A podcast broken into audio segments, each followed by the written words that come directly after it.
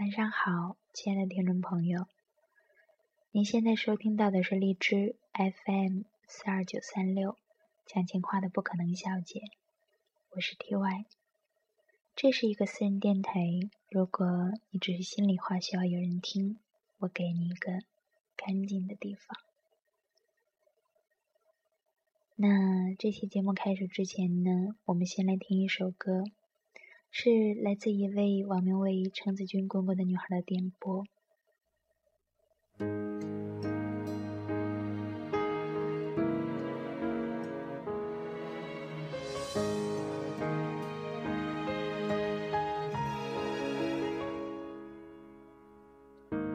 不得不说的谎，让这故事延长，迷失多少方向？用温暖导航，我被寂寞捆绑，完美只是假象，渴望你来释放，所有装出来的坚强，总是觉得少了一点安全感，想说的话却都隐瞒，其实早就已经有。答案，我的爱一天天一遍遍越来越超载。当你哭，当你笑，当你被伤害，我随时都在肩膀，让你放肆靠过来。一天天一遍遍，你无法取代。当世界只剩下一片空白。他说：“我想点播一首品冠的《随时都在》。”给那个我错过的男孩。他说：“想见你，明知道见面会尴尬，也还是想见你。想了解你的消息，明知道了解了会难受，也还是会忍不住问。想回忆过去，明知道回不到过去，还是不愿意忘记。想留住你，如果再有一次机会。”我一定会留住你。我们曾经很奇妙的认识，却因为我的不诚实、胆小、懦弱，错过了。你很优秀，真的，无论是外表还是才气。但是我只想和你在一起，清晨早起散散步，晚上的时候出去走走，可以吃东西，或者。喝两杯，即使是这样，我也很开心，因为我和你在一起是多么妙不可言的事儿啊！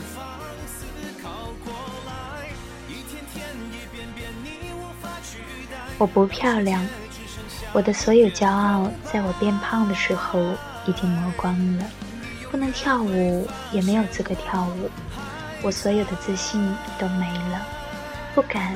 不知道怎么面对现实，而现在我正在努力改变，只为有一天你重新发现这个在你身边的我。我一直在往前走，一直在努力变得更加优秀，一直在期望让你遇见更好的自己。可是我好担心，在我赶上你之前，你的心被别人拿走。就像是在沙漠里行走了很久，为了一片绿洲，却发现只是海市蜃楼。所以呀，如果你能看到，等等我好不好？ZLC。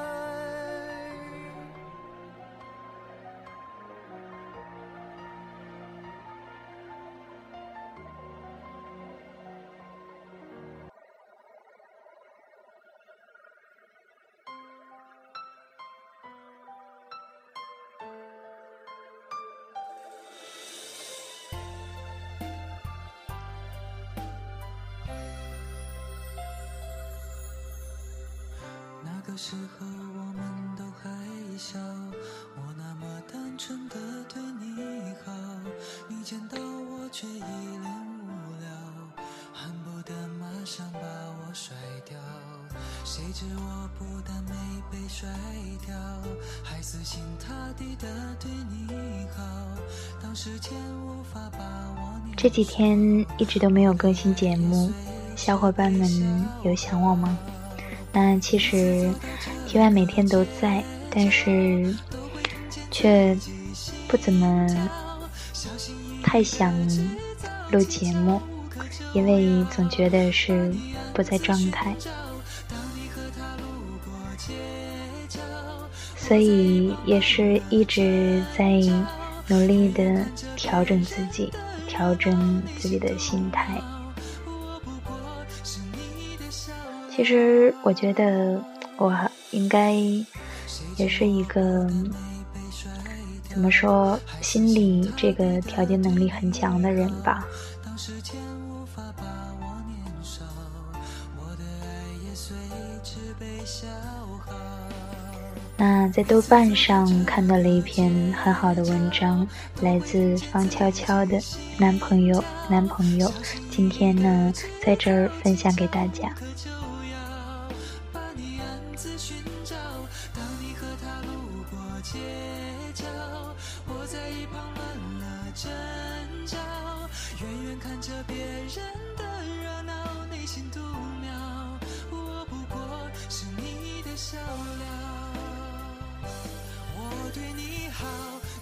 我是阿树的第七个女朋友，但是当他问我他是我第几个男朋友的时候，我却耍了滑头，没有回答。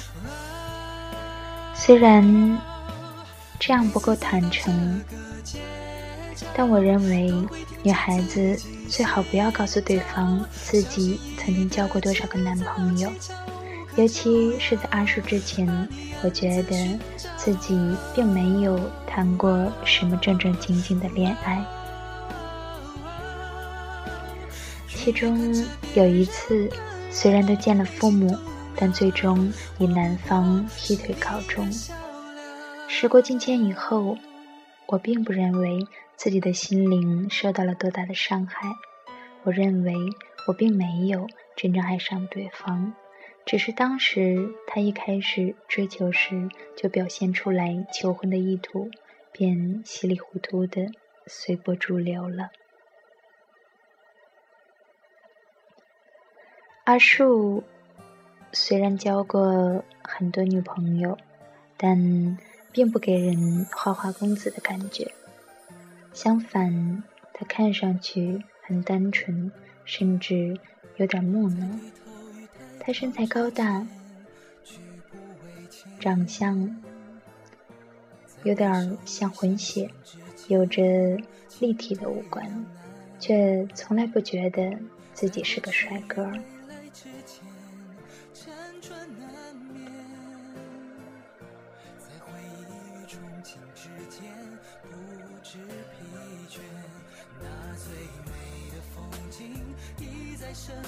当他出现在一个地方，便不得不吸引别人的目光，而那个他发自内心的认为，是因为他占用了太多空间造成的。他几乎为此感到抱歉。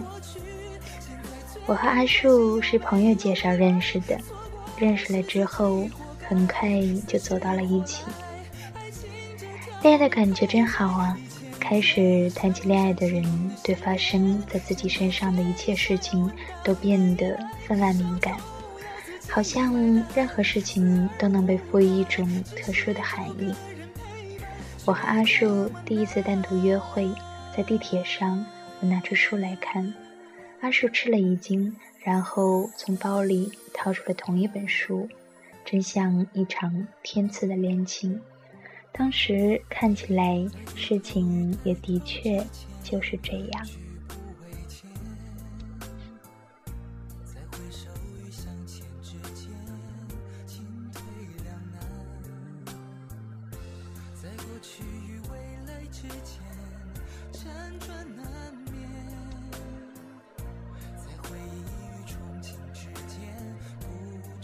相比于我的多少有点不老实。阿树对我的态度是很坦诚的，他老老实实的向我交代了以前几次恋爱的详情，并不是我自己要问的，而是阿树说起的。在这方面，他有点莽撞，但也有点狡猾，就像一个孩子知道自己的行为不会被责罚。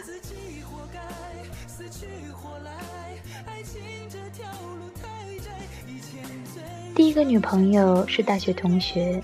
因为毕业没有在同一个城市，自然而然的分手了。我觉得他对此并不是很难过，而我自己好像也只是为了他不难过这一点儿感到难过而已。第二个女朋友是刚参加工作时的同事，长得我觉得很好看。我最喜欢她在工作时紧张又认真的样子。第三个女朋友。当时有男朋友呢，那时候经常加班。有一天一起吃盒饭的时候，她突然对我说想和男朋友分手。那一刻，我稀里糊涂的喜欢上了他。这是谈的最煎熬的一次恋爱。他总是去见那个男的，被我发现以后，又总是会说他会选择我，但是最后他还是和那个人在一起了。最后一次和他在一起的时候，我还是哭了，没出息吧？第四个女朋友在北京，真是个非常聪明的女生，是我见过的女生里最聪明的。我被她的聪明深深吸引了，鼓起勇气表白，没想到她也会喜欢我。那时候，我想尽了办法跑去北京出差。去了之后，又想方设法多留些日子，都被领导批评了。那段时间，他正准备去法国留学，所以我总是陪着他去上法语课。其实是他在里面上课，我在外面等着。等待的时间，看了很多的书。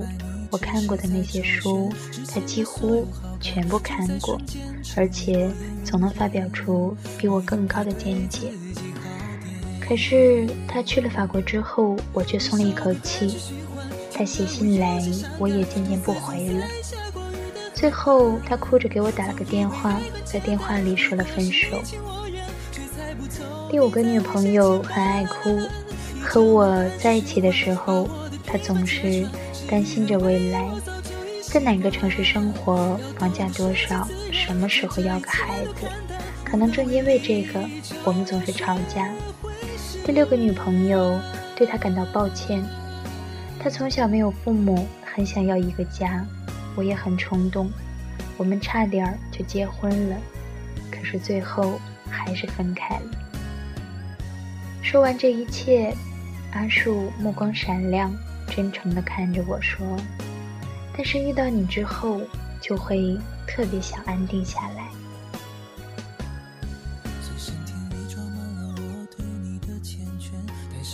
却听见一个人的梦魇，约好了下午见面，吃个饭再一同走进影院，结果换来你的敷衍。本以为这段时间我。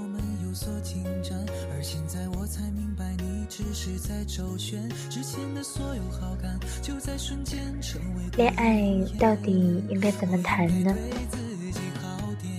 因为理论太多，所以反而不清楚了。有人说，不应该太早跟对方上床，因为上过床以后，感情最多还能维系一个月。但也有的人说，我和男朋友第一次见面就上床了，不也很好吗？我们很快就结婚了，有了孩子，现在过得很幸福。从稳妥的角度来说，我倾向于第一种观点，因为我也觉得性欲的第一要素是新鲜感，不管多么迷人、身材多么好的女孩。只要新鲜感过去，就算穿上性感的内衣，也无法再唤起男性的激情。而激情的消逝，对一段关系来说是致命的考验。可可是我又同时又认为，将性关系作为诱饵，有意利用男性想要得到的不理性激情而达到结婚的目的，也是一件挺卑劣的事儿。说到底，支持双方关系的不应该是性，应该是彼此认同的价值观，对未来的共同期待，还有一些更本质的东西。因为自己的脑子里其实也是一团浆糊，所以我很快就和阿树上床了。这件事儿是他主动的，但也是自然而然。既然恋爱了，没有理由拒绝发生性关系，这是我的恋爱价值观。至于以后的事情，我乐观的想，总带有一种听天由命的成分。更何况我自己也是想和阿叔上床的。他年轻健康的身体对我也很有吸引力。上床之后，两个人的关系变得更加亲密。一开始还有一点点局促的感觉，但很快变得自然了，可以坦然地光着身子在对方面前，在房间里走来走去。对于恋爱来说，这应该是好兆头吧。谈过很多次恋爱之后的恋爱和第一次的恋爱有什么不同？我曾经认真的思考过这个问题，最后得出的结论是：对于永远要在一起这件事儿，变得不再那么执着了。但是，得出这个结论的时候，我并不在恋爱中。其实当时我正暗恋着一个人，是公司的上级，已婚男人。我很清楚自己不能越界，所以每天都过得很痛苦，既渴望看到他，又害怕被他看出自己的心情。他是一个非常温柔的人，对家庭也很负责。办公桌上放着女儿的照片。其实到后来，我觉得他已经察觉到我的异样，想要和我保持距离，但又不忍心对我过于冷漠。他是个百分之百的好人。怀着无望的爱情去爱着一个人，这种爱情是孤独的心灵孕育出来的幻想吗？但是那种幻想也无比真切，越是无法接近，便越将完美的想象一层层加注在对方身上，心情一天天变得更沉重不堪。那段时间，我只要稍微有什么事儿，就会躲到洗手间去哭一顿，最后。我也只能从那家公司辞职了。虽然那是我第一份做的比较顺利的工作，可我连年终奖都没有拿到，逃之夭夭。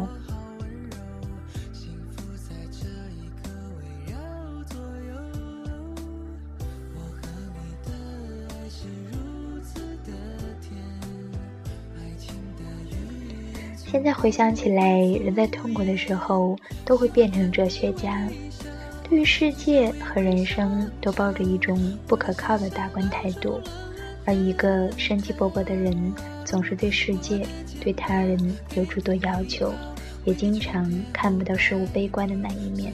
实则，这个世界上悲观和乐观的事儿，至少是对半分。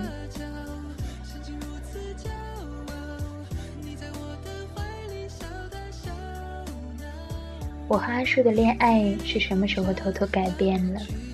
刚开始看起来的时候，一切正常，甜蜜的感觉没有改变，总是用我们来考虑将来，常常用家庭来形容两个人的关系，尤其是阿树，经常这样开玩笑，比方这样说：“你这么傻，看来以后会是家庭内部欢乐气氛的主要制造者。”对了。关于很多次恋爱后的恋爱和第一次恋爱有什么不同的回答，还有一个就是对甜言蜜语一开始会有所警惕，因为过去的经验总是证明这种一时冲动的许诺不可能实现。第一次见面就冲动地说“你嫁给我吧”的男人，最后在结婚问题真被提上日程的时候却支支吾吾，在困惑的心情中。终于发现他早就出轨，但是我相信阿树，这种相信里最初掺杂的一丝不安。我还是会提醒自己，恋爱就是不确定的，不接受这一点，就无法恋爱。不要怀着必须永远在一起的心情去谈恋爱。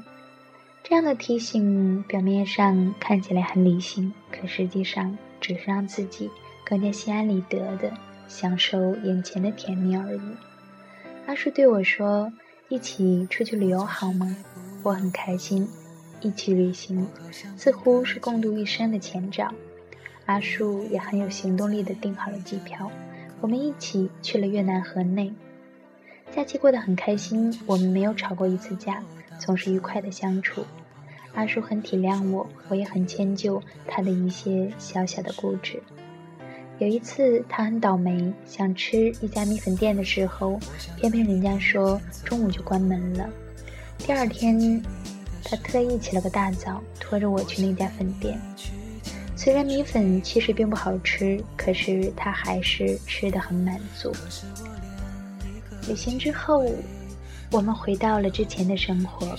忽然之间，一切好像失去了灵光的闪耀，开始变得平淡了。这时候，我和阿树交往了三个月，三个月正好是激情淡去的时间线。我很明显的感觉到，两个人的话题渐渐不像以前那么多，也并不总是那么精神满满的盼望着见面。我以往从来没有对阿树以前的恋爱有什么疑惑，可是这时候却开始担忧，觉得这段恋爱好像又要重蹈覆辙。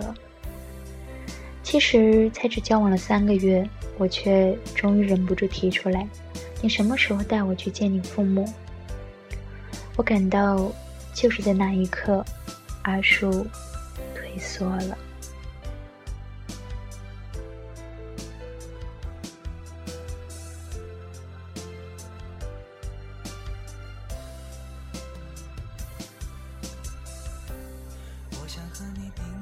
从河内回国的那天，我们很早就起床，在天还没亮的时候就到了机场。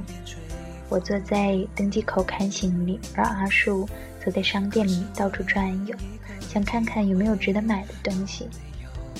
什么也没有，他在远处失望地对我做着鬼脸。忽然，他变出高兴的神情，小跑到我跟前来说：“我发现了一本印度的 LP。”最后一本只要二十六美元，国内要三百多呢。印度是我们下一站想去的地方，可是我们没有美元。阿树兴冲冲掏出信用卡，结果刷了两张都失败了。这本书买不成了，阿树有点闷闷不乐。我说：“那我回去买一本送你啦。”他反对说：“可是这个很便宜。”在这方面，他就像一个孩子一样固执。就要登机了，阿树忽然从排好的队伍里跑了出去。我惊愕地看着他跑到了一个外国老太太身边，问人家：“我想买一本书，能不能跟你换点美元？”书终于到手了，上了飞机，阿树迫不及待地拆开书，却发现是一本盗版。不仅没有封面上应许的精美地图，甚至连彩图也没有，文字也是印的乌七八糟。快扔了吧，看着多别扭。都说了，我送你一本。他挣扎了一番，最后还是把书留下了。其实看起来是一样的，可是谁都知道，看起来根本不一样啊。只是那么热烈想要买的东西，想尽了办法，最后终于到手的东西，要丢开，多么不甘心呢！我看着阿树孩子般委屈又失望的脸庞，感到一阵一阵心疼。世界是五颜六色在我还不懂爱是什么，情是如何，就在歌里获得。我和阿树已经分手了，现在我已经可以平静的看待这件事儿。阿树和我的爱情就像在机场买到的那本书一样，一开始那么热切的想要得到，那毫不理性的热情推着他排除所有障碍。但是翻开书，却发现里面的内容不如自己所想。这时候会对自己说，读起来是一样的，但其实以后再也不会翻开那本书。不但是对我，这似乎是阿树所有的恋爱关系的模式。但这么说对阿树并不公平，因为他从头到尾都是那样的真诚。阿树是我的第三个男朋友。然而我知道这个数字并不诚实。我从内心深处想要抹去之前所有不愉快的恋爱关系，仅仅承认那些带给了我美好回忆的。我之前的每一段恋爱谈的时间都不长，于是，在每一段新的恋爱开始之前，我都在内心祈祷，希望这是一段长期的关系。当恋情炽热的时候。恨不得一下子就这样甜蜜的到达人生的尽头。可是我们俩都像电影院里不耐烦的观众，当剧情不如预期，第一个反应就是离场，然后或者听着别人赞叹，其实结局很精彩，或者听别人抱怨，早知道这么烂，早点走就好了。真遗憾，这毕竟不是我们。亲身体验到的结局。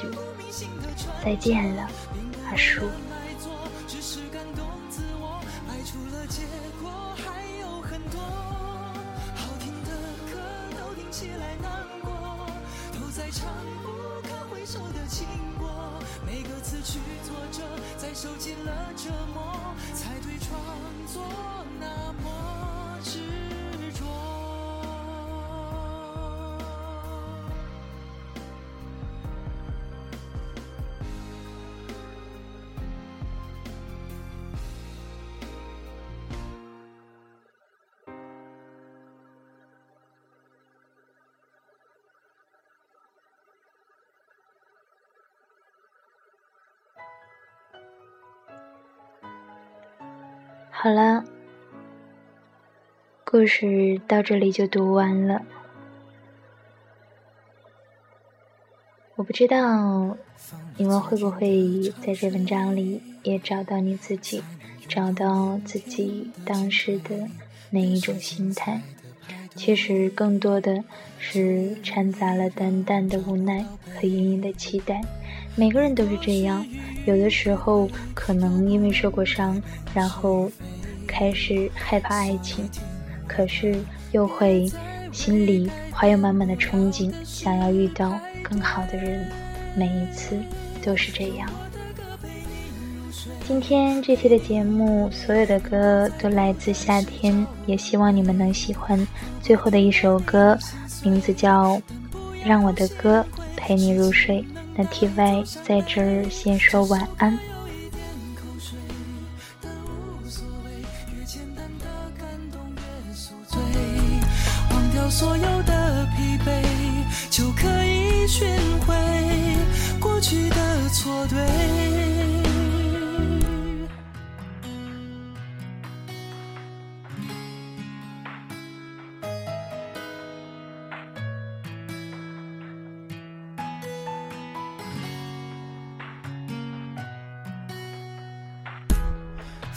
昨天的潮水，才能拥有明天的进退。越是精彩的派对，就越容易让人找不到北。为过去迂迂回回，又不能改变是与非，所以听我的，别再为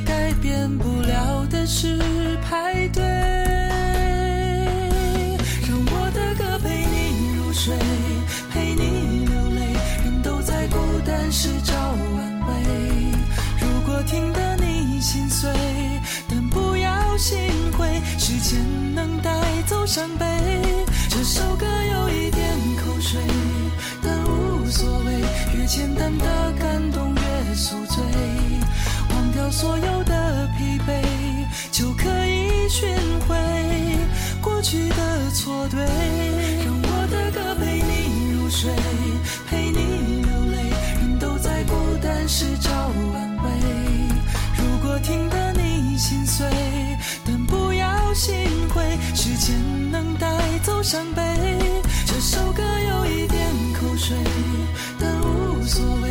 简单的感动越宿醉忘掉所有的疲惫就可以寻回过去的错对。